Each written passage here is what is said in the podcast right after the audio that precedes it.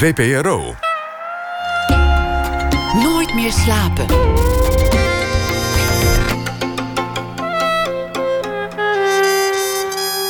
Met Esther Naomi Perquin. Goedenacht en welkom bij Nooit meer slapen. Filosoof Bram Esser noemt zichzelf een ontdekkingsreiziger van het alledaagse. Zo verkende hij de hele kustlijn waar hij sprak met zandlopers, vissers en havenbaronnen om op die manier de identiteit van onze kust te achterhalen. En rond 13:30 hoort u een ontmoeting met Bram Esser in Noord-Groningen.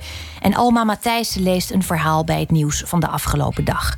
Maar nu zit tegenover mij de nieuwe artistiek en algemeen directeur van het Noord-Nederlands toneel, Guy Weizman.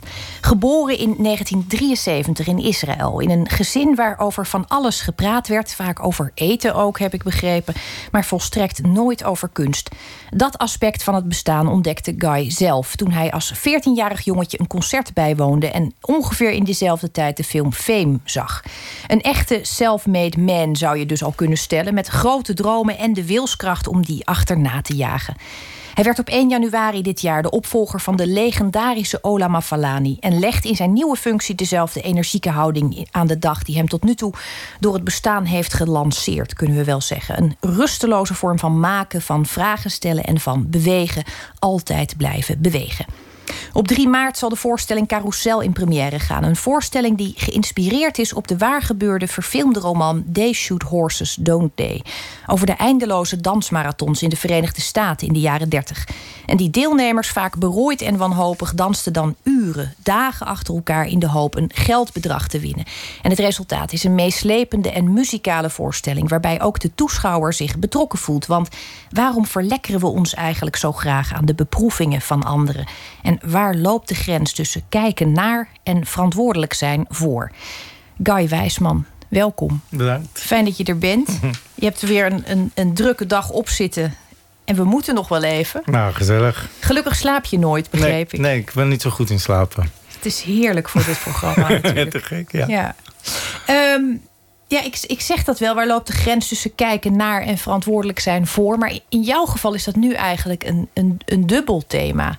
Want je bent als regisseur aan deze voorstelling begonnen vanuit de nieuwsgierigheid naar die vraag. Ja. Maar je bent nu ook verantwoordelijk voor wat je die mensen op het toneel staat aan te doen. Ja, dat is een spannende vraag inderdaad. Maar je bent altijd verantwoordelijk voor de mensen en je doet ze altijd iets aan.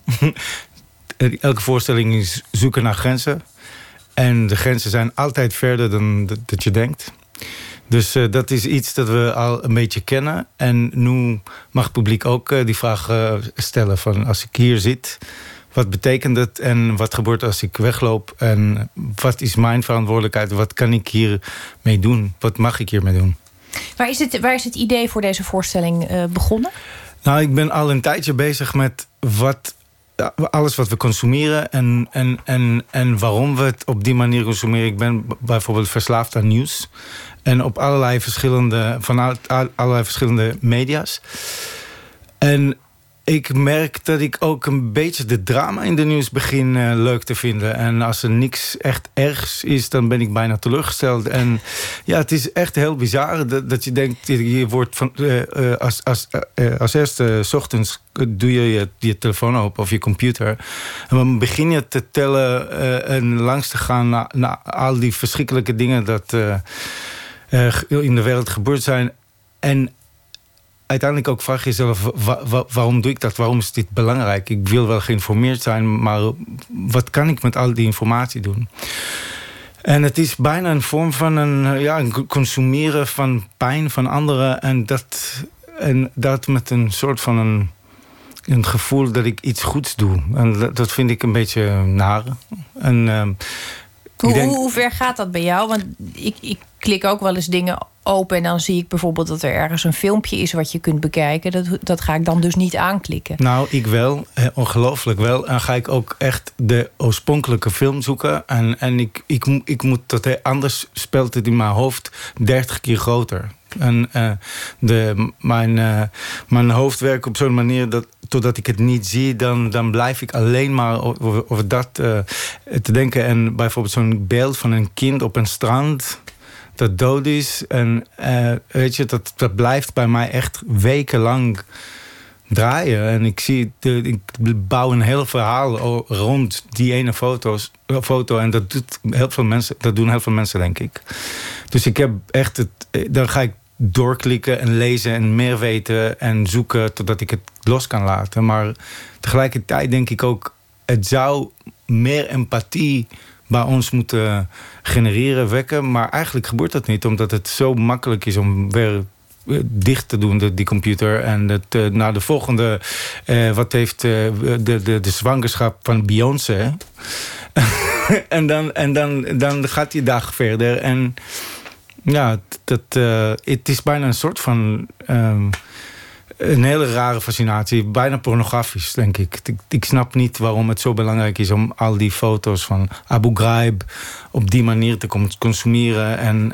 En al die verschrikkelijke beelden van de Twin Towers en de beelden uit Aleppo. En als het niks meer betekent dan alleen maar consumeren van heftige, authentieke beelden. Als ik de getuige mag zijn, maar echt niks kan bijdragen, dat frustreert mij enorm. Kijk, ik zie als je erover praat, zie ik een soort weerzin ook op je gezicht. Ja. Het is bijna ook een zelfkwelling. Ja, je moet het kijken, maar je haat het ook dat je het kijkt. Het is verschrikkelijk en het blijft echt. Het is echt een torture, is dat, ja. Maar anders kan ik niet slapen. Dus ik moet zoveel mogelijk informatie halen totdat ik het los kan laten.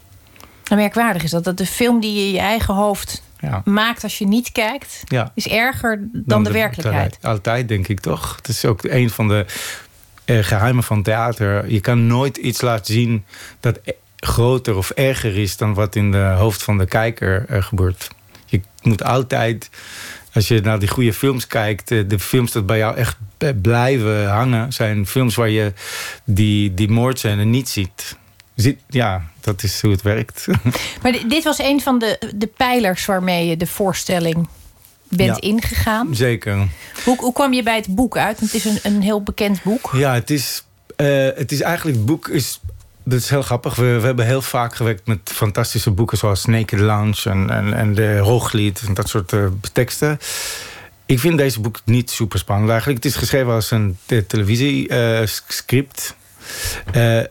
Ik heb het film gezien toen ik, denk ik, 16 was. En toen was het al een oud film.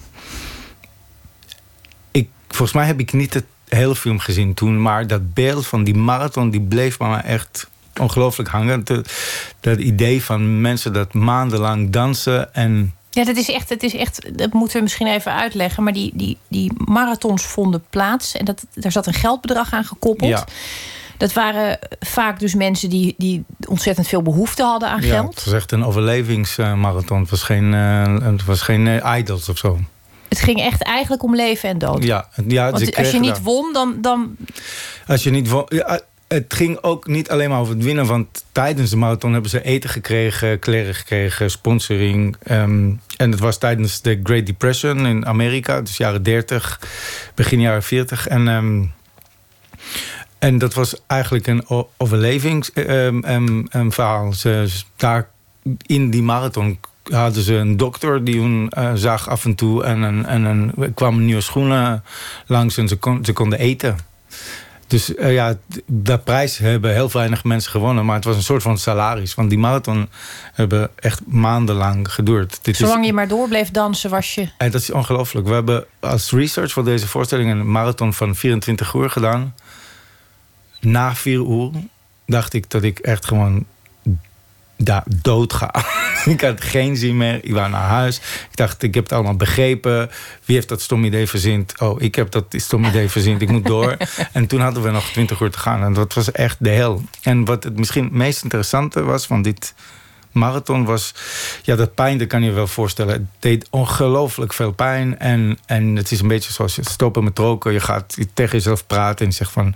Eigenlijk is het niet zo interessant om die research te doen. Je weet precies wat het betekent. Je gaat met jezelf spreken en je liegt. Excuses maken om te stoppen. Ja, je doet alles. En dan als leider ook begin je te denken van... Doe ik aan de mensen aan? En we moeten maandag repeteren. Het is heel slecht voor het proces. En, ja. Dat allemaal, dat gebeurt in je hoofd. Maar dan eigenlijk mijn grootste ontdekking was... en dat is wel iets dat heel waardevol was voor ons proces en voor het stuk.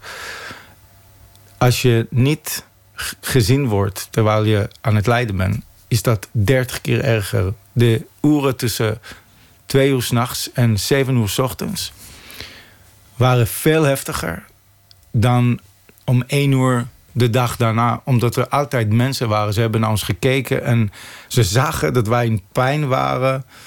Dat wij pijn hadden en ze zagen dat wij...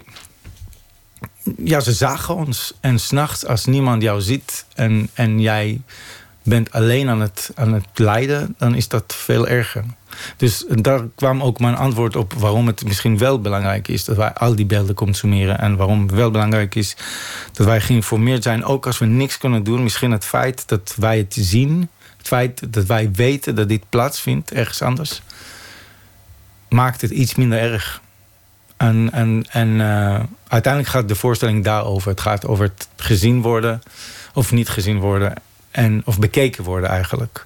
En het verschil tussen die twee. Tussen bekijken en gezien worden. Ja, als je alleen maar bekeken wordt, dan word je nog steeds niet gezien. En ik denk dat dat wel een bestaan is dat heel veel mensen kunnen herkennen. Maar is dat niet wat je net vertelde over die neiging die je hebt om al die beelden te bekijken? Is dat bekijken of is het zien wat je dan aan het doen bent? Want dat luistert heel nauw, denk ik. Ja, het is moeilijk om te zeggen. Tegen mezelf vertel ik natuurlijk dat ik het probeer te zien. Maar het is ook heel erg bekijken. En daar haat ik mezelf als ik dat doe. Ja, daar zit de weerzin. Ja, precies. Ja. Ik denk dat het beide is. Het is ergens bij ons allemaal. Het begint vanuit een goede bedoelingen. Alleen of het echt empathie bij ons wekt... Echt empathie, dat we, niet alleen maar dat we €10 sturen of iets doen voor Artsen zonder Grenzen. Dat weet ik niet, omdat we gaan toch door met ons leven. Sommige mensen gaan daar wel heen en fantastische dingen doen. Maar niet wij helemaal. En ik weet niet of het ook nodig is. Het is maken voor zo'n voorstelling gaat nooit over een antwoord dat je hebt. Bij mij gaat het altijd over een vraag. En ik hoop dat vraag met ons publiek te delen. En ik hoop dat er iemand is daar in de zaal dat vraag verder neemt. En uiteindelijk misschien komt het bij de juiste persoon. En dat het dan iets verandert. Heerlijk, zo'n empathische, idealistische man... die dan vervolgens al die acteurs met dit plan... Ja. Jongens, ik heb nu iets leuks bedacht. We gaan 24 uur marathon dansen. Ja, ja. Hoe werkte dat in die groep? Want je beschrijft nu dat jij na 4 uur al dacht... ik heb pijn, ik ga redenen zoeken om te stoppen. Ik kan me voorstellen dat die mensen je ook hebben gehaat... dat je ze dit aandeed. Daar moet je dan nog wel mee gaan werken ook. Ja, het is een goede vraag. Ik weet het niet. Dat hebben ze niet gezegd in dit geval. Nee, ik denk dat we het allemaal super zwaar vonden... maar we wisten precies waarom we het deden. Het was echt... Soms moet je, als je echt over iets wil praten... moet je eerst snappen wat je het over hebt. En dat is de enige manier eigenlijk. En dit was niks, 24 uur, maar het is niks vergeleken met wat zij hebben meegemaakt. 5 maanden lang, ik heb geen idee hoe dat mogelijk is... voor mensen dat niet superheroes zijn. Ik kan wel begrijpen dat als je het doet voor iemand... of dat je echt geen andere keuze hebt... dat je het wel een tijdje doet, maar 5 maanden, dat psychologisch. Ik kan het wel fysiek misschien... Je moet overeind zien te blijven. Er waren geloof ik 2 regels. Je mocht niet op je knieën. Als je op je knieën viel, was je af, ja. En je had 2 uur per dag rust. That's it. That's it. Eten, slapen. Je deed alles terwijl je aan het bewegen was. Ja, dus slapen kon op het moment dat jouw partner jou overeind wist te houden. Precies, ja. En de foto's van die marathon zijn ongelooflijk. Die mannen, echt grote mannen, dat op vrouwen echt gewoon slapen. Echt, ciao. Wat voor mensen zaten daar dan naar te kijken? Want het is één ding om beelden te zien van mensen op een scherm of in de krant. Maar als je daar zit en je kijkt toe en je ruikt bijna het lijden dan ook. Je je bent zo dichtbij. Was het dan echt vermaak? Vonden mensen dat heel grappig? Maar het was officieel vermaak, ja. Het was officieel vermaak. Ik denk dat het misschien iets minder politically correct was. Toen mocht het wel. Maar ik denk niet dat dat speciale mensen waren. Mensen zoals ik, denk ik, dat fascinatie hebben met dat soort dingen. Ik zeg, maar ik weet dat heel veel mensen dat ook vinden. Ik bedoel, het is iets dat we met z'n allen delen als we een ongeluk zien op straat. Dan blijven we ook kijken. Ja, ik vind het... Het is ook... je staat daar een beetje met onmacht en je kan niet helpen, maar ja, het is een goede verhaal. Je kijkt naar iets authentieks, je kijkt naar iets out of the box. Je kijkt naar iets dat spannend is. En het zijn heel veel theorieën, ik heb heel veel gelezen.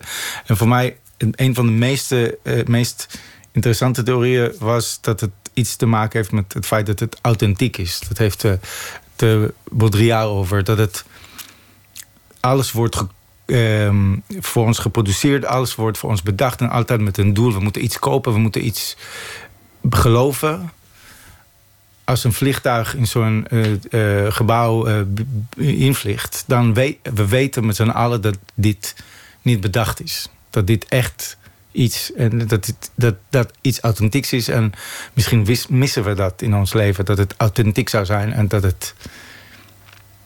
Ja, dat het niet bedacht is, dat het echt is. We missen denk ik wel een soort van authenticiteit, een gevoel van authenticiteit. Een bizarre gedachte is dat, maar ik vind het wel interessant. Ik denk ook wel dat het voor een groot deel waar is. Omdat je, zeker in deze tijd, zelfs de meeste reality-televisie is in scène gezet, gemanipuleerd. Alles er worden allerlei contracten getekend met gemene regeltjes. Ja. We kunnen daar niet meer op vertrouwen. Nee. Dus eigenlijk willen we voor onze echte blik op de mens en wat de mens is... Dan moeten we het daarvan hebben. Moeten we bloed zien. Ja, als het gaat bloeden, dan weten we dat het echt is. Ook dat trouwens niet echt is. Ook van die vechtprogramma's dat je dan denkt, het is allemaal echt. Het is ook helemaal niet echt. En al de reality shows... Ja, het is niks, alles is gescript. Het is echt gewoon, ze zeggen tegen jou wat je moet vertellen. Het is wel prachtig om een toneelman aan het woord te horen over echtheid. Want dat is natuurlijk de wereld waar dat eigenlijk samenkomt. Ja. En jij hebt die acteurs dus als voorbereiding op hun spel... heb je ze iets echt laten doen. Ja. Wat waren daarna, even los van het lijden op dat moment... want ik kan me voorstellen dat ook voor getrainde mensen... en er zitten natuurlijk niet, zijn niet alleen maar getrainde mensen... zijn ook gewoon mensen met een normale conditie... dat het zwaar is. Maar wat brengt het teweeg voor hun benadering van het stuk? Nou, heel simpel, ook gewoon je pijnherinnering. Dus gewoon het weten waar het bij jou pijn doet. Bij mij was het heel erg de hielen, een andere is het de rug. Dus dat kunnen ze echt fysiek gebruiken tijdens de voorstelling. Ze kunnen zo supersnel in dat herinnering inspringen en ze voelen het. Maar ook... andere dingen, zoals het feit dat je toch wel met z'n allen doet. Dat ook je vijand op dat moment is jouw beste vriend. En dat zie je trouwens ook in de televisieprogramma's. Ze gaan dan heel erg... het wordt een soort van familie, terwijl ze met elkaar concurreren. Maar het is oorlog en andere soorten ellende brengen mensen bij elkaar. Je wordt dan, het is niet voor niks dat elke keer dat een land samen moet komen... dan gaan ze een oorlog bedenken met een andere land. Want dat betekent dat het dan even je identiteit als groep duidelijker wordt. Dus dat ook, het feit dat je ook, als het jouw concurrentie is... is dat ook jouw beste vriend op dat moment. En mijn grootste ontdekking is dat als je pijn gezien wordt... dan wordt je pijn... veel makkelijker te dragen. Dat vind ik heel interessant. Daar heb ik nooit over nagedacht. Ik dacht nooit dat ik die ogen nodig had om beter te kunnen lijden. Het is inderdaad een merkwaardig trekje. Ik heb dat nooit uitgetest en eerlijk gezegd ook nooit gerealiseerd. Maar ik kan me wel voorstellen als jij zegt die uren... tussen 2 uur 's nachts en 7 uur 's ochtends... als het publiek weg was. De graveyard shift. Dat waren de zwaarste uren. Ja. Is het, als je nu kijkt, want deze voorstelling is eigenlijk ligt wel in het verlengde van wat je eerder hebt gemaakt. Ja. Je bent vaker begonnen met zo'n grote vraag. Ja. Hoe ver zijn we bereid te gaan voor het vinden van geluk? Ja, absoluut. De voorstelling die je hiervoor hebt gemaakt, daar sluit dit eigenlijk op aan. Ja. Het is een vraag die jij je stelt, maar die tegelijkertijd ook door ons allemaal in feite gesteld wordt. Smeet jij ook dan die band tussen wie toekijkt en wie acteert? Probeer je die hechter te maken dan we gewend zijn? Is dat iets waar je mee bezig bent? Ik ben heel erg bezig met de mensen in de zaal, dat de voorstellingen zien, inderdaad. Ik vind dat als ik iemand vraag om 2 uur in de zaal te zitten en naar ons te luisteren en naar ons te kijken, dan is het heel belangrijk dat ik iets urgent heb om met diegene te delen.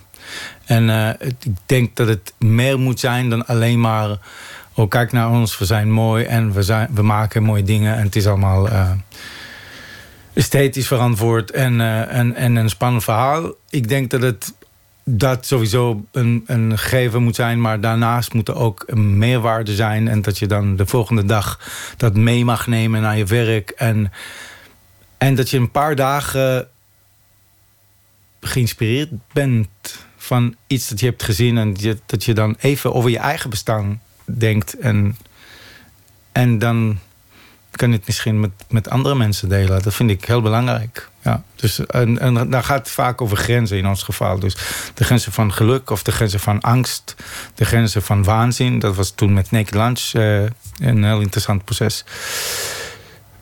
En ik vind als je zo'n grens bij een grens bent van jezelf, dan kom je in een instabieler gebied. En dan gaan dingen veranderen, gaan dingen bewegen, gaan dingen open. En dan, als je de grens over bent, dan ontdek je nieuwe plekken. En dat is altijd mooi, denk ik. Nou, jij hebt dat zelf heel jong al uitgetest. Ik riep dat net al even. Je groeide op in een gezin waar veel gepraat werd. Vooral over eten. Ja, hard gepraat ook. Hard. Heel veel geschreeuwd ook. Ja. Was het een groot nest? Ja, het is een soort hele warme Marokkaanse familie waar iedereen van elkaar heel erg houdt. Dus de emoties zijn groot. Je kan ook groot boos zijn en je mag groot van iemand houden. En ja, het is een hele warme nest, ja. Jij was de enige die. Het is een Marokkaans gezin, maar jij bent de enige die in Israël geboren is. Ja. De rest is vanuit Marokko naar Israël gegaan. Ja. Dus die hadden een soort overgang. Ja. Die heb jij niet echt meegekregen. Nee. Je was er gewoon. Ja, voor mij was het veel makkelijker, denk ik. Ja. Dus zij hebben een beetje dat oorlog van de integratie gevoerd. En ik ben ook veel jonger dan al de rest. Dus het is. Het was veel makkelijker, inderdaad. Jij was ook het lievelingetje. Ja, dat was wel leuk, ja. Werd je ook door je zussen, ouders, door je zussen aangekleed, ja, of niet? Ja. Ja. Alles, ja. Gebeten ook. Gebeten uit liefde. Ja, precies. Ja, dat ben ik dol op, vind ik echt ontzettend. Ja, ik deed het bij mijn broers altijd. Ja. Even in de knie happen, ja. Lekker. Zo'n groot theatraal kleurrijk nest stel ik me erbij voor. Ja, een goede.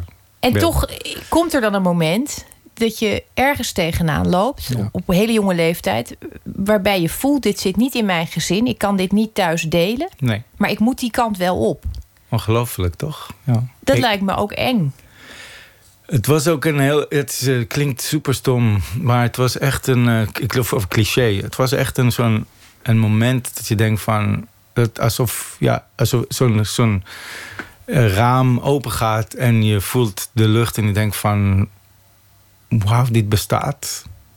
En dit kan ik ooit.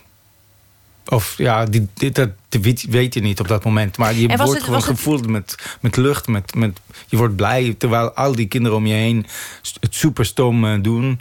En je doet ook stom, want anders is het niet stoer. Maar je weet van binnen, dit is echt een heel belangrijk moment. En je bent 14 en je snapt het gewoon. Je weet dat dit de eerste stap is van de rest van je leven. Alsof het dan begint. Hoe zag die situatie eruit? Ben ik de enige dat soort ervaringen heeft? Nee, toch? Iedereen heeft dat. Nee, dat denk ik niet. Ik denk dat iedereen dat... Ja, gelukkig. Ik hoop dat iedereen dat heeft. Ja. Mocht hij nou luisteren en denken, ik heb dat nooit. Nou, het is een soort meta-moment bijna. Dat je dingen ziet van hoog en je snapt, dit is belangrijker dan alleen maar dit moment. Ja. Nou, dat er nog heel veel kamers ineens zijn. Ja. Dat er veel meer extra ruimte is ook in je denken en in je voelen dan je had verwacht. Ja. Ja. Hoe zag die situatie eruit? Wanneer overkwam jou dit? Zo'n concert, super stom. En zo'n educatieproject van een orkest voor ons op school. We gingen naar dat concertzaal. Verplicht? Ja, verplicht. Iedereen vond het verschrikkelijk. Ik ook, dacht ik. En halverwege tussen... Ik zal nooit het verhaal van de baton vergeten. Van waarom dat baton wit was. En dat stukje dat ze hebben gespeeld. En de kippenvel. En het gedachte dat dit veel meer is dan alleen maar muziek. Of stomme klassieke muziek. En dat je dan... Ja, van binnen gaat iets bewegen. Gaat iets open. En je weet... Dit is heel belangrijk. Wat nu gebeurt. Stom. Maar het klinkt ook ergens een beetje als een soort religieuze ervaring. Ja, helemaal. Echt een hele spirituele ervaring. Hoe ging je slapen die avond? Hoe lag je in bed? Nou, ja, die avond herinner ik niet. Maar er waren heel veel avonden daarna... dat je niet meer kan slapen, inderdaad. Daar heb ik nooit over nagedacht. Ik ben inderdaad niet een goede slaper. En ik dacht altijd dat het... omdat mijn hoofd te snel... draait. Maar misschien heeft dat daarmee te maken... dat het echt te veel impressie is om los te laten. En dat je daar... je moet het bewerken allemaal. En het is mooi. Het is echt schoonheid dat je bewerkt. Het is, en het is spiritueel. Het is niet iets dat je begrijpt. Het is iets dat je voelt. Het is iets dat je warm maakt. Maar dat is de ervaring die je hebt als jongetje. En je bent dan nog consument. Ja. Er begint dan iets te gebeuren. En dan langzaam verander je ook in iemand die dat wil maken. Iemand die daar deel aan wil hebben. Ja. Dat lijkt me dus heel lastig als je in een gezin zit... waar dat verder niet speelt. Ja. Want je stapt uit het nest. Ja. En dan ontdek je een wereld dat je fantastisch vindt. En je vergeet alles. En je loopt... Heel veel mensen vragen... Een van de vragen, meest gestelde vraag is... Waarom ben je in Groningen terechtgekomen? En het is zo ver weg. En ik heb altijd het gevoel dat ik achter een vlinder was aan het rennen. Heel lang. En op een gegeven moment deed ik mijn ogen open... en ik draaide om en ik was in Groningen. Het is een heel lang traject. Via Berlijn en Barcelona en Brussel en Amsterdam... Het was allemaal niet zo bedoeld. Het is niet een masterplan dat je volgt. Het is gewoon fascinatie en nieuwsgierigheid. En het is het doorklikken van het leven.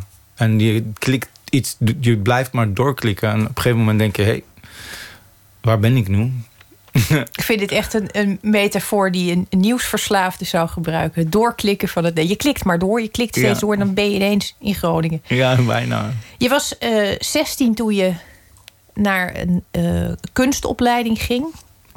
Moet je misschien even vertellen wat voor instituut is het? Want het is een prestigieuze school. Ja, nou, het is een... in Israël werkt het iets anders. Dus het systeem daar is dat je dan niet... voordat je bij de academie komt... kom je in een soort van high school of arts. Echt fame-achtige school.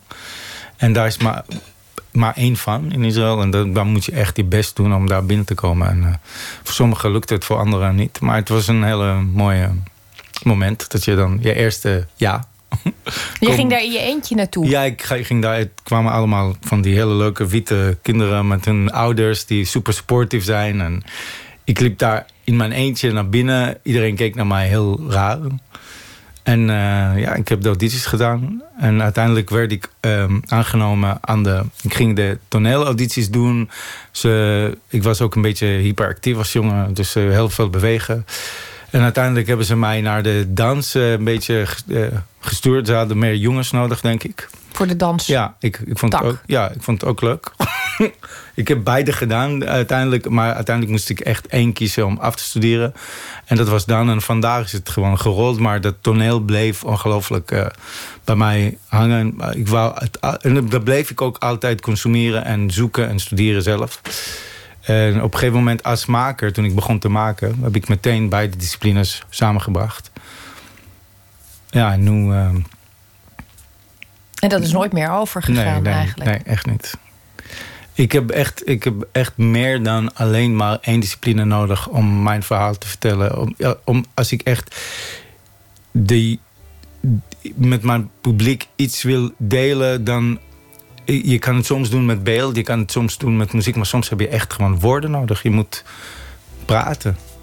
En dan kom je ergens. We gaan het straks verder over hebben. We gaan er heel even uit. Na het nieuws praten we verder. En dan hoort u ook nog filosoof Bram Esser over de kust... en Alma Matthijsen over het nieuws van de dag. Dat allemaal en meer natuurlijk straks na het nieuws van 1 uur.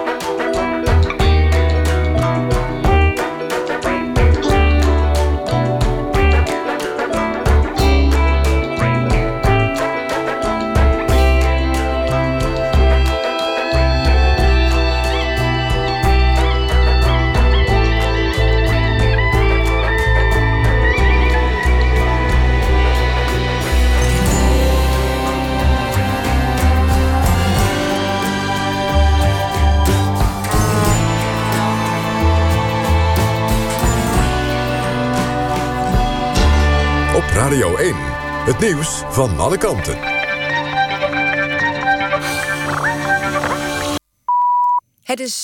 dit is Maud Scheurs met het NOS-journaal.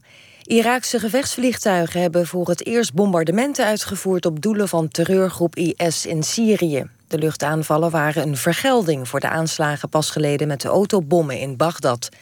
Volgens de Iraakse regering is een hoofdkwartier van IS verwoest. Journalisten van de New York Times en andere nieuwsorganisaties... zijn geweigerd op een persbriefing op het Witte Huis. Mogelijk worden ze geweerd omdat president Trump ze te kritisch vindt. Hij wil dat media geen anonieme bronnen gebruiken. Trump zei eerder ook al dat een deel van de pers nepnieuws brengt. Verslaggevers van het persbureau AP en Time Magazine waren wel welkom op de briefing... maar zij bleven weg uit protest tegen de uitsluiting van hun collega's. De geschorste beveiliger van Geert Wilders is tegen 2 vrouwen loslippig geweest... over zwakke plekken in de beveiliging van de PVV-leider. Dat heeft zijn advocaat Plasman gezegd in Nieuwsuur. Faris K. werd afgelopen maandag aangehouden. Hij zou informatie hebben gelekt naar een Nederlands-Marokkaanse misdaadorganisatie... maar dat is volgens het OM niet waar. Volgens Plasman heeft de beveiliger opgeschept... over een zwakke plek in de beveiliging van Wilders... maar die is volgens de advocaat niet in gevaar geweest.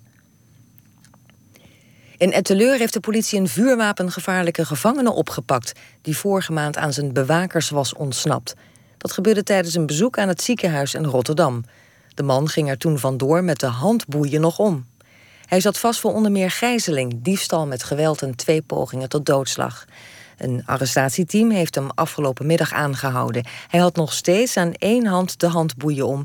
waarmee hij vorige maand ontsnapte. Het weer in het binnenland kan de temperatuur dalen tot rond het vriespunt. Overdag is het bewolkt. In de noordelijke helft van het land is er kans op regen. Maxima rond 7 graden. En dit was het NOS Journaal. NPO Radio 1. VPRO. Nooit meer slapen.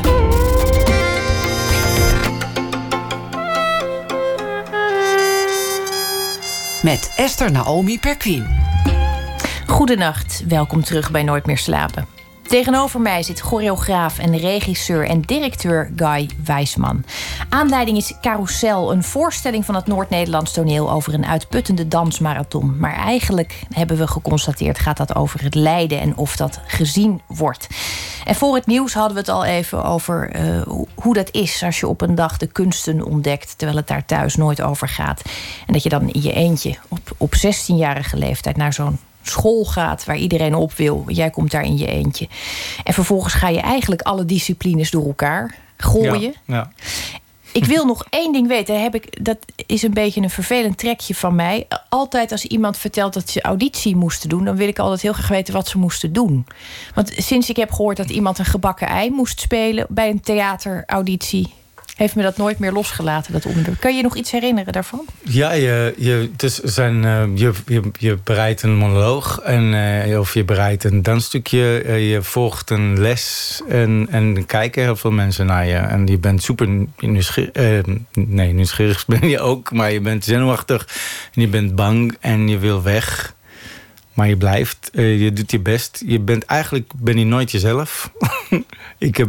Maar eigenlijk wat iedereen wil zien is hoe je jezelf bent. Dus het is een hele stomme. Ik vind het verschrikkelijk om anderen audities, acteurs of dansers te kiezen. Dat vind ik kan daarna ook nachten van niet slapen. Want je krijgt de afgelopen auditie van de club. Hebben we 1200 applicants niet gezien, maar wel gewoon waren 1200 aanvragen om te komen voor de auditie. Stel je voor 1200 mensen voor 3 plekken, denk ik. Afschuwelijk. Verschrikkelijk. En dan komen nog ongelooflijke selectieprocedure met video's en allemaal dingen. Komen nog 180 op zo'n dag. En succes. Het vreemde is dat je vertelt dit nu over die auditie. En wat mensen willen zien, zeg je, is hoe je jezelf bent. Dit raakt ook weer aan dat authentieke waar we het eerder over hadden. Het authentieke en het gespeelde. En hoe dat eigenlijk samenvalt in theater. Het is heel raar dat je auditie gaat doen en dat ze gaan kijken hoe is hij zichzelf. Nou, iedereen zoekt iets anders. Ik zoek ongelooflijk naar wie dat persoon is. Ook als ik voorstelling kijk, dan zit ik de hele tijd. Ik vind het allerspannendste is de spanning tussen de acteur en zijn personage. De spanning tussen de danser en zijn rol. De spanning tussen de muzikant en zijn partituren. Dat vind ik het allerspannendste. De moeite dat ze doen om via een personage eigenlijk hun eigen karakter te laten zien. Dus die cirkel vind ik het allerinteressantste. Dus de personage is alleen maar een middel, een soort messenger van wie zij echt zijn. Zo zie ik het. Wat zagen ze, denk je, als je nu terugkijkt met alle ervaring die je nu hebt? In mij? Wat zagen ze in jou toen je daar als 16-jarige in je eentje binnenkwam? Ja, dat ik totaal ontwapend en open was, denk ik. Gewoon geen idee had. Al de andere kinderen hadden al les gevolgd in andere plekken. En ik was super naïef. Ik wou gewoon, zoals in die serie, Fame, op de tafels dansen en zingen. En met z'n allen. Ik wou niet alleen zijn, denk ik. En dat is wat zo mooi is aan werken in de kunsten. Als je een beetje geluk hebt, dan heb je een familie, je bent minder alleen. Het is zo'n gezelschap, is echt een familie. De acteurs, de dansers, de muzikanten, maar ook de mensen dat op kantoor werken, zijn allemaal je broer en zussen. En jullie delen heel veel liefde en heel veel bijna een soort heilig gevoel aan de werk. En het is het is heel bijzonder. Het is echt heel bijzonder om met zo'n groep mensen je dagen te leven. Nou zei je net dat je kwam daar eigenlijk als acteur. Je kwam ook in de dans terecht. Ja. Eigenlijk had jij ook in dat opzicht een verlangen om al die disciplines ook nog samen te voegen. Ja, en het is interessant, want ik denk dat ik heel erg geloof in. Ik ben echt geen liefhebber van musicals. Wel van operas. Maar het feit dat daar dat het een interdisciplinaire vorm is. Dat je meer kan doen dan alleen maar één ding. Of dat je een verhaal op een meerdere manier kan vertellen dan alleen maar via één discipline. Alleen maar via beeld of alleen via muziek of alleen via tekst. Daar had ik altijd moeite mee. Ik denk dat ik van een generatie ben dat, waar die grenzen begonnen al te vagen. En je zag meer... het was allemaal breder. En je kon... De wereld werd groter langzaam. Vluchten werden goedkoper. Supermarkten werden groter. Films hadden verschillende manieren om een verhaal te vertellen. En ik denk dat de wereld langzaam groter wordt. En ik denk dat de kunsten dat ook nu aan het doen zijn. En het is niet zo dat je ambacht verliest. Je kan nog steeds die disciplines op dezelfde manier op hun sterkste, op hun kracht op toneel zetten. Maar sommige dingen kan je alleen maar met woorden vertellen. En met andere dingen kan je beter zonder woorden vertellen. En hoe jij dat kan gebruiken in een voorstelling vind ik heel spannend. Ja. Die gedrevenheid, want dat is dan denk ik toch het goede woord. Gretigheid is het misschien nog meer zelfs. Dat heeft dan toch weer met al dat gepraat over eten te maken. Maar die gretigheid die jou als 16-jarige naar die school bracht... en die je vervolgens met al dat doorklikken in Groningen heeft... die is eigenlijk volstrekt onaangetast gebleven. Stom, ervaar je dat zelf ook? Ja, absoluut. Ik ben nog steeds dat kind. En ik ben nog steeds onderweg. Ik volg dezelfde vlinder nog. Ja, het is echt niet veranderd. En ik kan het niet uitleggen, maar...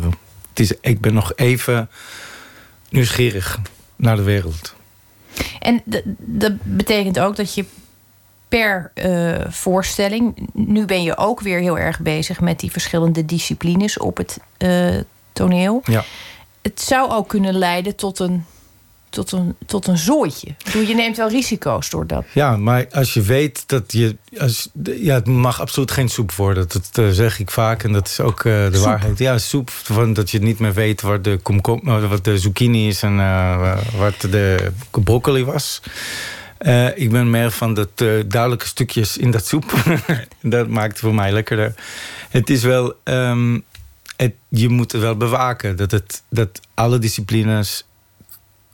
krachtig blijven en hun en blijven vertolken wat ze goed in zijn. Want als je concreet een verhaal met dans probeert te vertellen, dan kom je nergens. Dan wordt dat een soort ouderwets jaren 70 meme voorstelling. Of als je met toneel te ver gaat in de poëzie, ja, dan raak je publiek kwijt. Dus het is...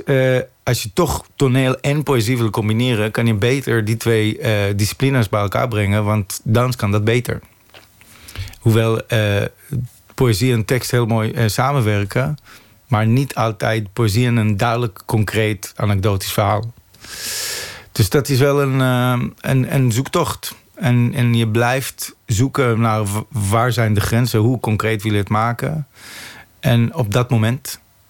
En hoe ver mag je iets de lucht insturen en hopen dat het terugkomt met een soort van een versterking en een effect dat jij als publiek voelt en iets dat je raakt. Het is een ingewikkelde positie als je nu zeker, je volgt Ola Mafaalani op. Dat is, ik zei het al, is een legendarische vrouw. Ze is hier ook ooit te gast geweest. Ik vond haar alleen al... Gewoon in de studio 1 op 1 vond ik het al een indrukwekkende persoonlijkheid. Ja, ze is fantastisch. Ze is echt gek.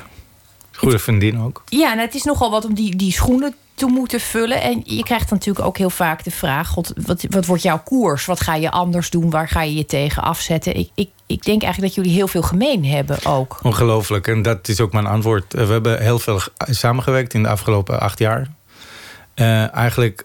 De eerste productie dat Ola in de machinefabriek deed in Groningen... was een samenwerking met ons.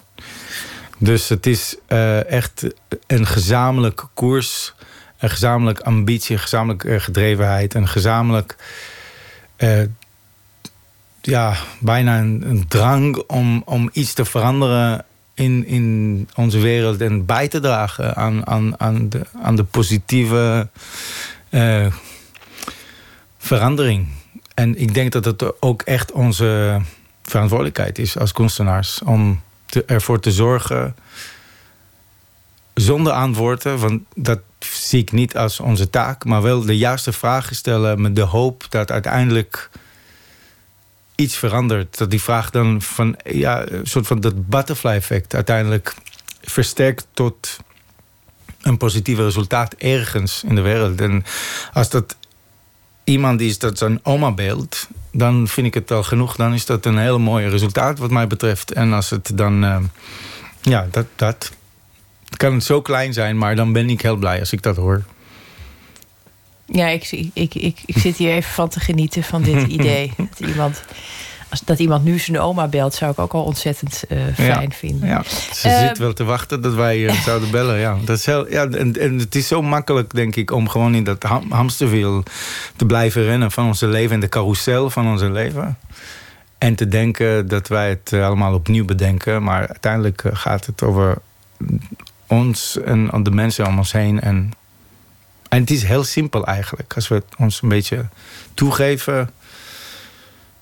En als we niet altijd proberen te winnen in dat spel van ons leven. Dan misschien kan het op een andere manier.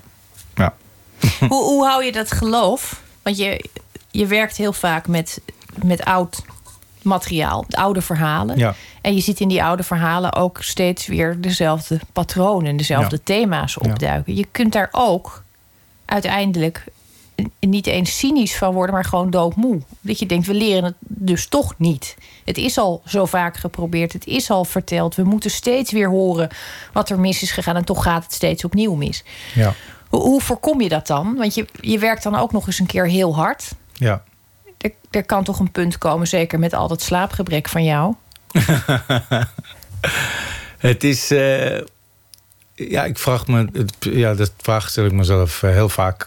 Ik heb laatst met de Book of Tao gewerkt. De Taoïsme. En het was ongelooflijk om te lezen. Want dit is ook een heel politiek verhaal. En je hebt het gevoel...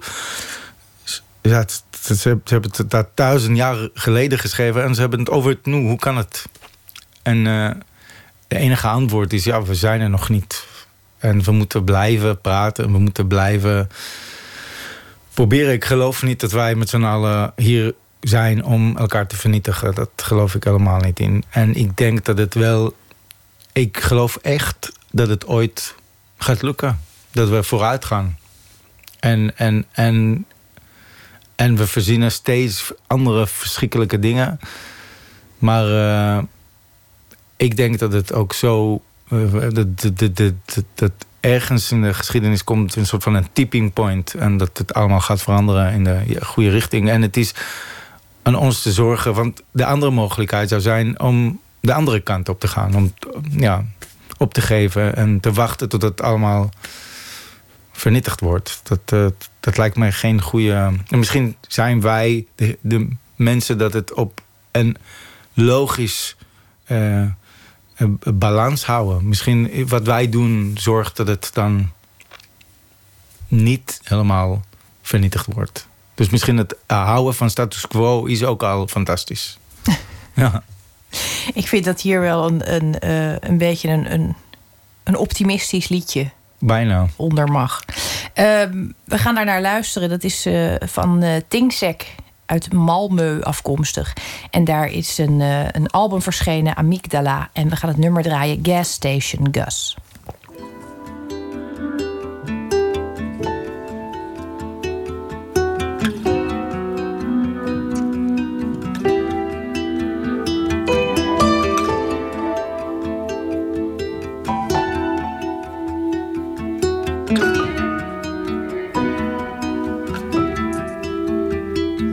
Press play, there's us. I guess round 15 you'd be gas station Gus. Peter, Paul and Gene I love to loop on to. And I'll tape you'd pray to make it sound more true. Dirty and blessed, babe, I really miss you. I really miss you.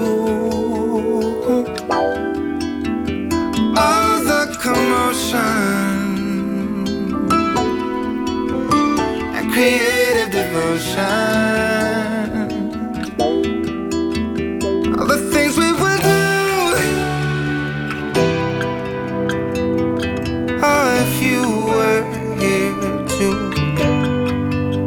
all the things we would do. We'd form a band and brag about its breakthrough, and you'd ask me to dumb it down and laugh at you.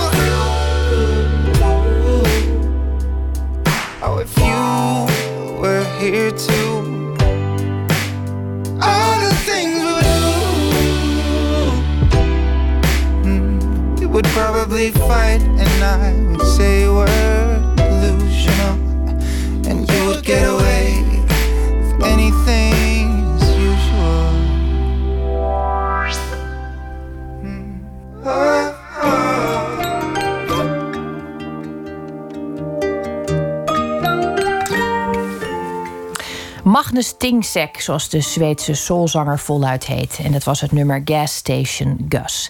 En tot de klok van 1:30 praat ik met Guy Weizman, choreograaf, regisseur en artistiek directeur van het Noord-Nederlands toneel. En we hadden het net over de tijdloze vraag: hoe voorkom je nou dat je cynisch wordt als je ziet dat we onszelf steeds herhalen, onze fouten steeds herhalen? En eigenlijk kwamen we tot de conclusie dat het al heel wat is als je de status quo ja, toch? Te behouden. No news is good news, nou, toch? Ja, misschien moeten we dat inderdaad maar zo zien. Wat heeft het voor jou voor voordelen dat je in Groningen bent geland na al dat doorklikken vanuit Tel Aviv? Voor je positie in de maatschappij? Nou, het is... Ik gebruik het vaak, het is een soort van een splendid isolation. We zijn daar geïsoleerd op een splendid manier, wat voor mij heel goed werkt. Ik heb heel veel vrienden in de rest van de wereld, in de Randstad ook. En tegelijkertijd, als ik daar ben, dan heb ik de ruimte en de tijd om te denken, om mezelf te zijn. Het is ook een stad waar je echt eigenzinnig mag zijn. En... ja, ik vind de cultuur daar... ik snap het gewoon. Ik kan het niet zo goed uitleggen. Ik heb echt mijn hele leven alleen maar in grote steden gewoon geleefd. En toch voel ik daar thuis voor het eerst in heel lang. Het is heel bizar. Ik kan het niet uitleggen. Het is echt mijn stad geworden. Waar haal je dan je rust vandaan? Want je zei helemaal aan het begin van dit gesprek... ik dacht altijd dat ik niet kon slapen omdat mijn hoofd zo hard draait. Ja. Dan ben je ook nog eens een keer fysiek intensief bezig. Ja. Je zit al dat nieuws de hele tijd tot je te nemen. Hoe zet je jezelf dan weer op nul? Nou, ik lees echt obsessief veel. En 1 keer per jaar ga ik naar een dezelfde plek in de woestijn. Het is een soort no-man's land. Ik slaap daar 2-3 weken in een hut. Ja, welk land? In Israël? In de Negev, ja, precies. En ik blijf daar 3 weken zonder elektriciteit, zonder water, zonder een wc, zonder niks eigenlijk. En je wordt een beetje een dier met boeken. Een dier met boeken? Ja, en dan ziet het is super heet overdag, dus je kan niet zoveel doen. Je bent een beetje zoals een leeuw. Half flauw aan het vallen, maar tegelijkertijd ook super roestig. 'S nachts met ongelooflijk sterren en de woestijn wordt ongelooflijk stil. Soms ook echt eng. Eng stil? Ja, het is echt... Je voelt de krachten van de natuur en ook een beetje de krachten van de donkere... Het grote niets. Ja, de donkere krachten ook, voel je daar 's nachts. Heel, heel heftig. Maar die zijn ook belangrijk om jezelf te leren kennen... en die angsten te verkennen en je moet iets loslaten. Je kan tegen de woestijn niet vechten. Je moet... Als je bang bent, dan moet je gewoon bang zijn. En als je niet wakker kan blijven, dan moet je gewoon in slaap vallen. Je bent gewoon... Ja, je geeft jezelf aan de natuur. En dat is heel mooi. En het eerste wat je daar doet, is eerst je kopje even legen. En dan langzaam wordt ook vervuld met nieuwe dingen. Het is een soort van een mentale aardbeving. Of een mentale vacuüm. Waar je dan ruimte voor jezelf van maakt. En het is iedere keer... Het is ook een zware ervaring. Het is geen vakantie of zo. Maar het is wel... mentale... massage, chiropract eigenlijk. Die jou wel... Je komt dan terug op je plek. En ik vind dat echt noodzakelijk. Het is... Anders kan ik dan een jaar later... Ja, dan neem ik dat mee voor een jaar. Dan doe ik het weer de volgende jaar. Nou, ook hierin bespeur ik een vorm van zelfkwelling. Het is mooi dat we dat gesprek hiermee begonnen. Ja. Waarom doe je jezelf dit aan? En dit heeft dus ook een vervullende kant. Ja, om jezelf leeg te maken... Dit werkt bij mij niet in zo'n all-inclusive... Resort, nee, met een polsbandje. Nee, helemaal niet. En heel veel saté. Ja, ik vind het ook heel leuk om te doen... maar dat geeft dan iets anders. Het is geen... daarom zeg ik, het is geen vakantie. Ik ga daar om mezelf opnieuw te vinden. Al die stemmen, alle geluiden, al de mensen... die laten bij mij echt een heel grote indruk, al die gesprekken. Zoals ons gesprek nu, ga ik nu de komende 3 dagen daarover nadenken. En daar kan ik het een beetje, al die gedachten kan ik achterlaten onder een steen. En dan begin ik aan een nieuw jaar. Dus dat is een beetje een ritueel dat ik heb voor mezelf bedacht. Het is een manier om ruimte te maken. Maar het is ook een hele mooie ervaring, hoor. Het is om 4 uur in de middag komt zo'n wind. Het is het einde van de hete dag. En je voelt het allemaal aan het ontladen. En het wordt langzaam minder warm. En uiteindelijk in de avond is dat bijna koud eigenlijk. Maar dan begint een nieuw proces van de nacht en de krachten van de nacht. En al die schaduws dat je ziet. Maar ook de hemel die ongelooflijk mooi is. En daar ben je alleen in de natuur. En dat is, ja, het is ook schoon. Het is mooi. Het wonderlijke is dat we zijn eigenlijk zelden nog alleen. Ik bedoel, als je je telefoon weglegt en... Dan zijn er nog buren. En als er geen buren zijn, dan zijn er nog... Er zijn altijd... Grappig dat je bij je telefoon begonnen bent, hè? Ja. Maar het is wel hoe ons bestaan is. En ik denk dat je zelden alleen bent. Maar toch denk ik dat we allemaal ongelooflijk alleen voelen. En dat is echt een heel... Ja, dat is ook iets dat je moet dragen. En grappig, na die 24 uur marathon... dat we hebben gedaan als research voor Carousel... De volgende dag was ik zo triest en ik had geen idee waarom. Ik bedoel, het deed pijn en zo, ik kon niet lopen. En op maandag hebben ze het met z'n allen over gehad. Iedereen was triest op maandag. op zaterdag, de dag na de marathon. En ik denk dat dat te maken had met het feit dat we in de 24 uur niet alleen waren. Jullie hadden samen geleden. Ja. Het geeft toch iets. Ik denk dat iedereen dat uit een land komt waar het, ooit oorlog was, kent dat gevoel van het is verschrikkelijk, maar je bent niet alleen. Je bent met iemand samen aan het lijden. Of als iemand in je familie doodgaat. Of elke ellende, als je het niet in je eentje meemaakt, dan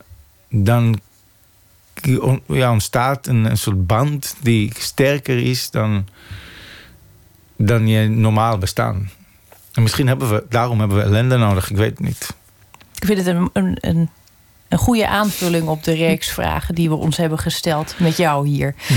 Guy Weizman, dank je wel dat je er was. Bedankt. 3 maart gaat de voorstelling in première. Ja. Ik ga daar proberen bij te zijn. Het zou leuk zijn. Dank je wel dat je er was. Ja, ook bedankt.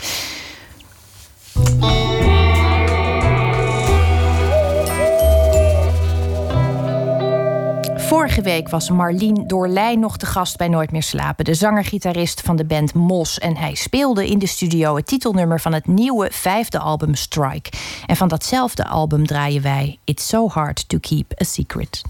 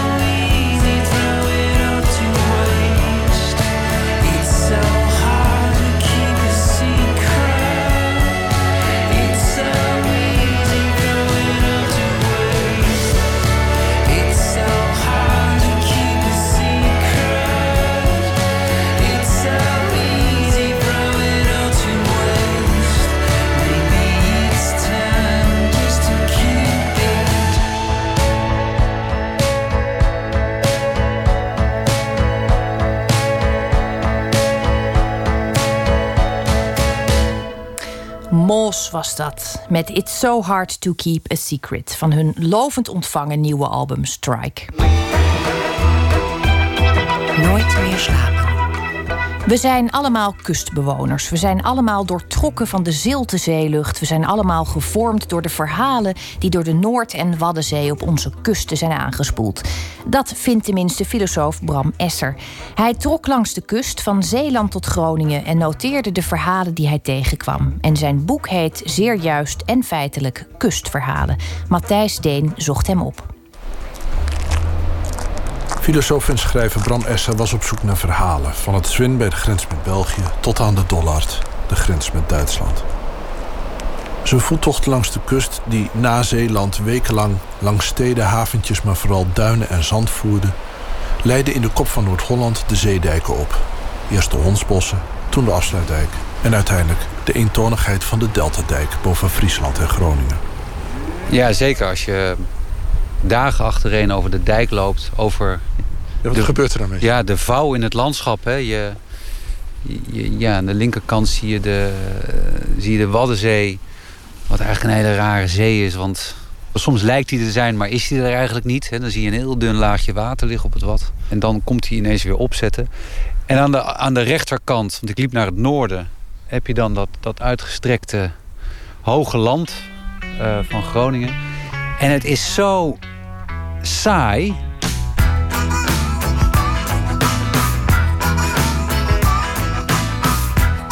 En tegelijkertijd daarom ook zo inspirerend, dat je ja, eigenlijk ook bijna door een soort innerlijk landschap loopt. Die dijk die gaat ook door jou heen. En je krijgt voortdurend allerlei associaties en inspirerende gedachten. Althans, dat is wel wat, zoals ik het heb ervaren. Bijna een soort meditatie om over die dijk te lopen.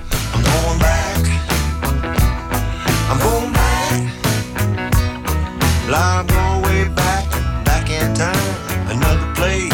Another mind. I'm going back. Veel Amerikanen die Nederland bezoeken kennen het verhaal van Hans Brinker, de zoon van een sluiswachter die op een stormachtige nacht, door met zijn vinger een gat in een dijk dicht te houden, het laag achterland voor overstroming behoeden.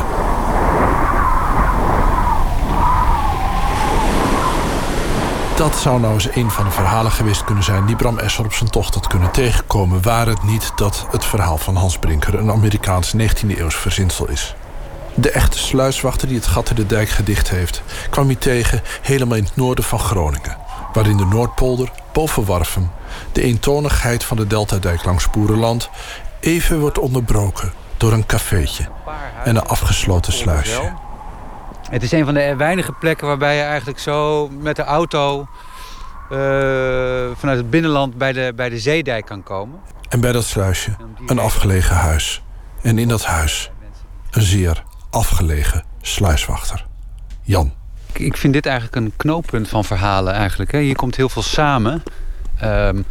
Natuurlijk ook omdat je hier het Zielhoes hebt. Een klein kroegje waar vissers samenkomen. Oude vissers, schilders, dijkkantoniers. Dit is de plek waar mensen verhalen aan elkaar vertellen. Het dijkkantonier is een... Dat is iemand die aan de dijk woont, de dijk in de gaten houdt, de dijk repareert waar nodig. Eigenlijk iemand die helemaal verbonden is met die dijk, die zich erbij betrokken voelt. Die dat eigenlijk, die dijk zelf een ziel geeft, zou ik bijna willen zeggen. Zeker Jan Schoonveld, die dat zo'n mooi vak vindt om die dijk in de gaten te houden en helemaal opleeft als het gaat stormen.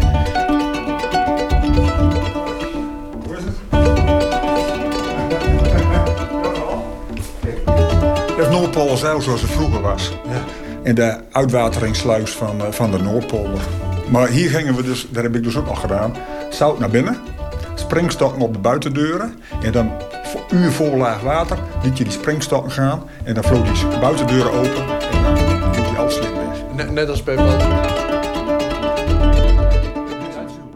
De Deltadijk ligt als een vestingwal tussen het boerenland en de zee. En niet iedereen die hier langs de Waddenkust woont heeft de zee in het hart gesloten. Wie bij hen om kustverhalen komt, kan nog wel eens afgescheept worden met een wegwerpend gebaar in de richting van de dijk. Maar Jan Schoonveld is anders. Hij is in het vissersdorp Usquert geboren. Zijn vader was smid en het waterschap had kennelijk voldoende vertrouwen in hem om hem in het huisje aan de sluis te laten wonen en de dijk in de gaten te laten houden. Daarom wouden ze mij hier dus ook wel hebben. Hè. Toen als sluiswachter dijkkantonier, maar dat was een verantwoordelijke baan. Ja. En er moest vertrouwd zijn en niet die maar die iedere keer weg was. Dus en zodoende ben ik hier januari 76 terechtgekomen. Ja, en toen was het direct al 2 keer reizen. Want 12 kwam over de dijk heen en over de sluis heen. En in 78 weer. En links op met die hele dikke... het sluisje is al decennia dicht. Lang, de Noordpolder watert af met een gemaal. Maar als voorheen bij springvloed Noordwest 11 de zee oprukte naar het land... dan rammelden ze aan de sluis en dan liepen de golven nog wel zo hoog op... dat het schuim over de dijk het boerenland opwaaide. Dan liep Jan langs de dijk heen en weer om te kijken of hij het hield. Al die stormen, hetzelfde het water 2 keer over de dijk gekomen. Ja, dat is wel imposant. Dat is wel, Heb je hier angst uitgestaan? Nee. Hoezo? Kijk, ook al komt een keer overheen. Dat wil niet zeggen dat het allemaal dan verkeerd gaat. Hè? En in 1979, toen de winter streng was... en de ijsschotsen tegen de dijk opliepen... was hij een week achter elkaar zonder slaap bezig... om met bijlen en kettingzagen de sluis te beschermen tegen het ijs. Het was aan de dijkkantoniers om te vechten tegen de zee. Dat was wat, jongen. Ben ik week ziek van geweest, na die tijd. Ja, dat week niet geslapen. Nee, dat zal wel. Ja. En die 2 jongens van collega's van mij, die gingen naar huis. Ja. Alleen, ik bleef hier achter. Maar ik moest dus een keer nog wel weer wat met die sluit hebben. Uitgegraven. Ja, wat dat betreft heb ik het hier allemaal wel... Ik heb alles hier meegemaakt. Dijkverzwaring, sluismeester, gemaalbeheerder. De storm en de sneeuw kunnen niet verder weg zijn dan vandaag. Het is muisstil aan het wat. Het vloedwater trekt zich geluidloos terug door de geul. Alle ganzen en steltlopers liggen met halfgeloken ogen... in de eerste lenteachtige zon van het jaar te zwijgen. Jan Schoonveld heeft gezelschap gekregen van zijn collega Henk Schol... dijkkantonier van de nabije Emmapolder. We staan voor de dijk en kijken omhoog. De dijk is nog wat aarzelend groen van de winter... maar de lucht erboven is al strak blauw. We zitten dus nu in het begin van het voorjaar. Dus als je dus hier 2 maanden later komt, dan heeft hij dus weer een andere kleur. En dat, dan heeft hij dus, zal ik maar zeggen, dan is hij dus weer wat droger. En dan gaat die graszoden dus meer groeien, zeg maar. Dus die worteltjes gaan weer uiteen.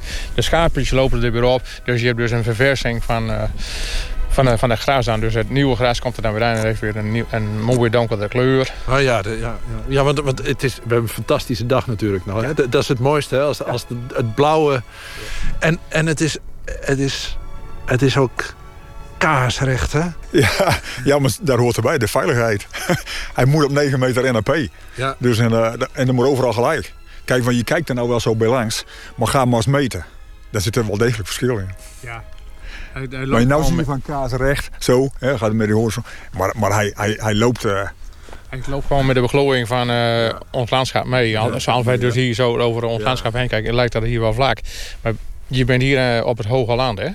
En als we dus naar het oosten of naar het westen gaan, dan loopt het weer af. Ja. Ah, ja. Dan ben je er dus in theorie ook op getraind wat je moet doen als het een keer misgaat, als zo'n dijk breekt. Ja. En wat doe je dan als de dijk breekt? Nou, dat is al een keer gebeurd daar bij de Eemshaven. En toen hebben ze daar een bedrijf is daar geweest. En die hebben allemaal gewoon van die dikke bigbags hebben ze daar geplaatst. Kijk, en dan hoef je dus zelf als werknemer van het waterschap niks te doen. Nee, je moet alleen maar weten wat het goede telefoonnummer is wat je moet draaien. Ja, er is een heel draaiboek van. Hè? Ja, dat zal wel. Ja, een heel stoa boek. En dan moet je erin zich gaan houden. En dan word je opgeroepen. Ja, nou ja, en dan, dan ga je aan de gang. Ja. En het is niet slecht om ons wat meer bewust te zijn. Ik zou het van die zee en wat ze allemaal vermag. Kijk, er zijn ook gevaren bij betrokken. In de zin dat we hier moeten overleven. En dat we dus daarom de relatie met die zee goed moeten houden op allerlei vlakken. Het is dus niet, wat mij betreft, niet zo dat een dijk... of een kustverdediging losstaat van de mooie strandwandeling. Of de mooie ervaringen en herinneringen. Al die kleine verhaaltjes hebben te maken met het grote verhaal... over de identiteit en het voortbestaan van Nederland.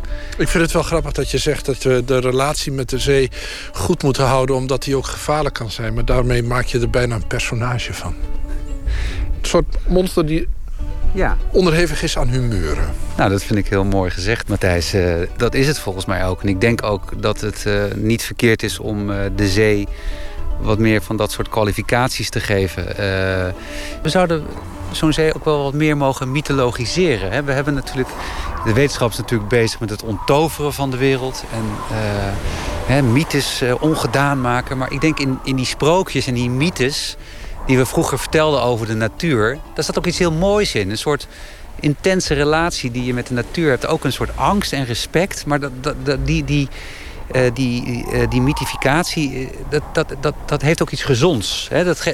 Daar komt ook van, ja, je moet er ook voor oppassen. Je moet er niet... je kan wel denken dat je de boel in de tang hebt allemaal, maar het kan ook ineens heel iets onverwachts doen. Hè? Het gaat toch ook zijn eigen gang. En dit is ook wel wat Jan zei. Hè? Je kunt het we allemaal wel willen sturen, maar uiteindelijk zijn we toch overgeleverd aan de elementen. Vanaf de kust van Noord-Groningen hoorde u Matthijs Deen in gesprek met filosoof en publicist Bram Esser. Vandaag overleed soulzanger, componist en producer Leon Ware op 77-jarige leeftijd. Hij is een van die legendarische figuren die in de jaren 70 voor Motown werkte. Zo schreef hij Got to Have You Back, de klassieker van de Isley Brothers, en Michael Jackson's I Wanna Be Where You Are. En ook deze hit van Marvin Gaye, I Want You.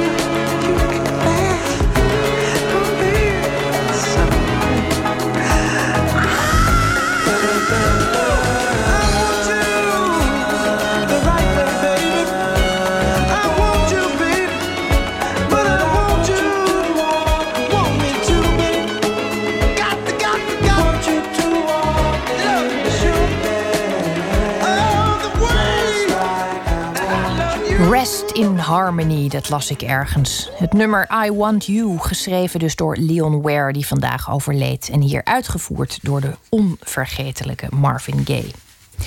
We gaan verder met 1 minuut, een serie vol wonderlijke verhalen in 60 seconden. En de bijdrage van vanavond heet Man, Vrouw. En u weet het, opgelet, een minuut is zo voorbij. Pst, 1 minuut. Er is hier in Haarlem een man die als vrouw verkleed gaat. Hij lijkt een beetje op een typetje van Cote en de Bie. Een beetje op die vieze man. Maar dan met een heel lief gezicht. En het is dus een man die een rok aantrekt, wel wat op leeftijd is, ook een beetje kaal is, maar wel lang haar heeft. En dan een staartje. En ik ben zo benieuwd hoe dat is gekomen. Of wat hij zei. Wat zou ik nou zeggen? Hij of zij? Ja. Maar ik durf het niet. Ze ziet er wel heel eenzaam uit. Maar misschien vraag ik ook wel niks, omdat ik het... Het is bijna een personage wat daar loopt, ja. Dat je het verhaal misschien ook onbewust niet wil weten. Dat je het dan zelf kunt schrijven. U hoorde 1 minuut, gemaakt door Marije Schuurman-Hes en met dank aan het Mediafonds.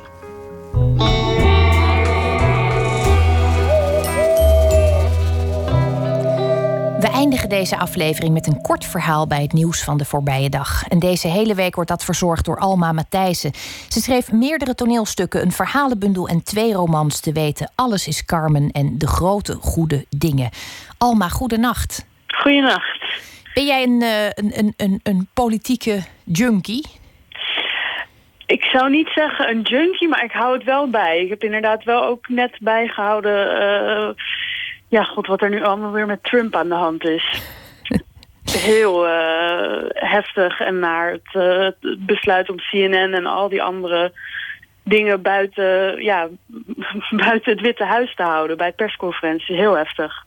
Ja, het is een merkwaardige tijd dat we bezig zijn met ons eigen land, de aankomende verkiezingen, en tegelijkertijd zo ontzettend over de schutting kijken wat daar allemaal gaande is. Ja, soms denk ik ook, we moeten toch ons wat meer ook focussen op wat er hier allemaal gebeurt en hier allemaal niet goed gaat. Maar ja, het is niet te doen.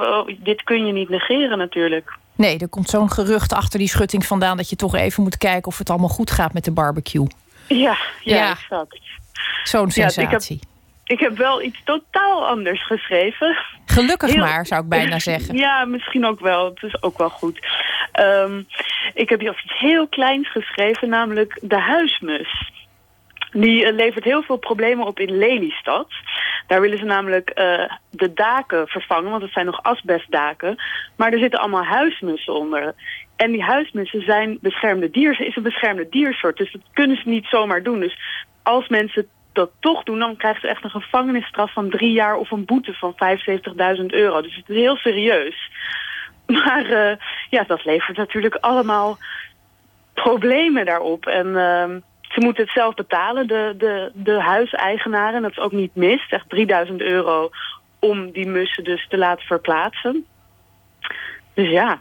Nou, zo blijven we toch wel een klein beetje in de metafoor van degene die over de schutting kijkt.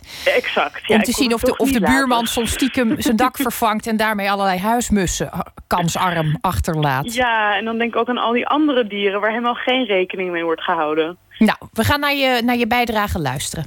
Ja. Als ik moest kiezen om een vogel te zijn in Nederland, wist ik het meteen. De huismus. En dan het liefst in Lelystad. Want daar zorgen ze het allerbeste voor die dieren. Dan ga ik wonen onder een dak van asfalt. Die blijven lekker warm en broeierig. Precies zoals ik het graag heb. Bang om uitgezet te worden, hoef ik niet te zijn. Als ik de pech had gehad om als vleermuis te zijn geboren, had ik wel anders gechilpt. Die worden met de puntige kant van een bezemsteel elke nacht opnieuw weggejaagd. Wij mussen niet.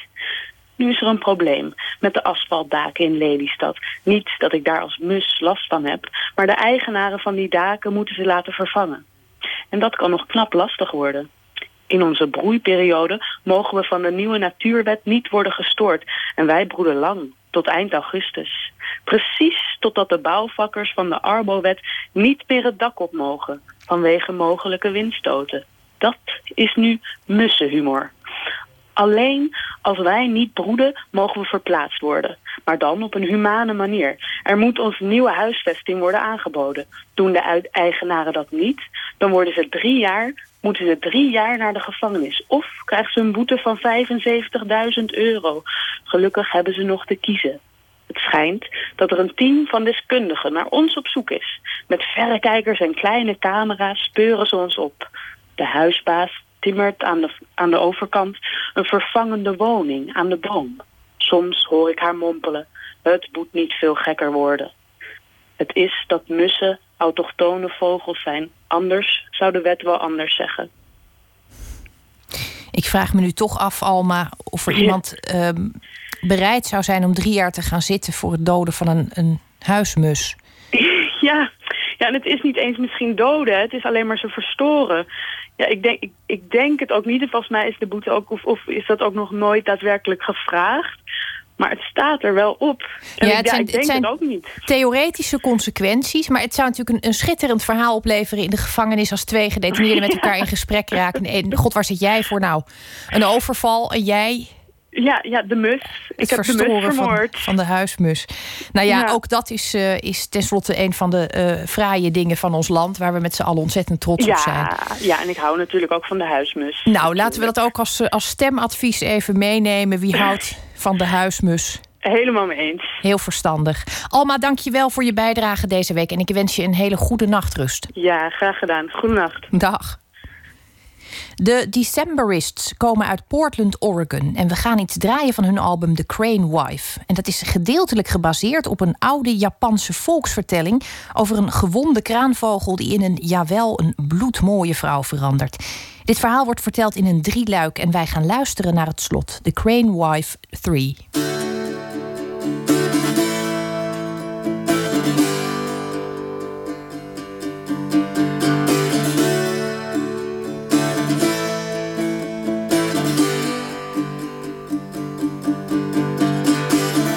And under the boughs unbound I'll clothe in a snowy shroud. She had no heart so hardened, all under the boughs unbound.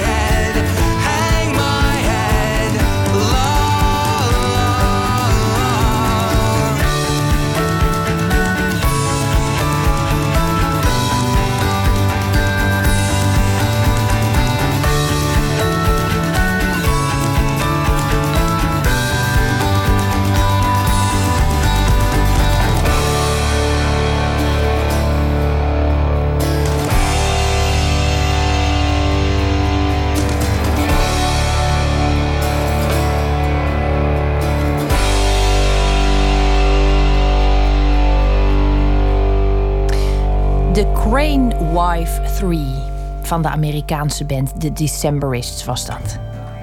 Ik vertel nog iets over maandag. Dan is schrijver Tessa de Loo te gast bij Clary Polak. In 1993 maakte zij zich onsterfelijk met De Tweeling. Een roman over de tweelingzussen Lotte en Anna... die gescheiden in Nederland en Duitsland opgroeien. Zij komt vertellen over haar nieuwe roman Liefde in Pangea. Dat onder meer maandag, dan zit Clary Polak hier dus. Straks kunt u luisteren naar Joop Radio. Die hebben weer een politieke stelling.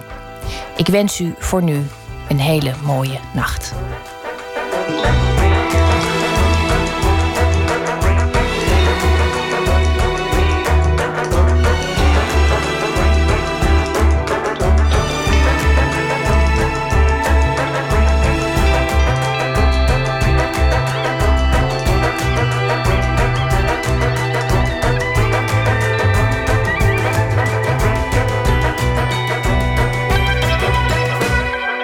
Radio 1, het nieuws van alle kanten.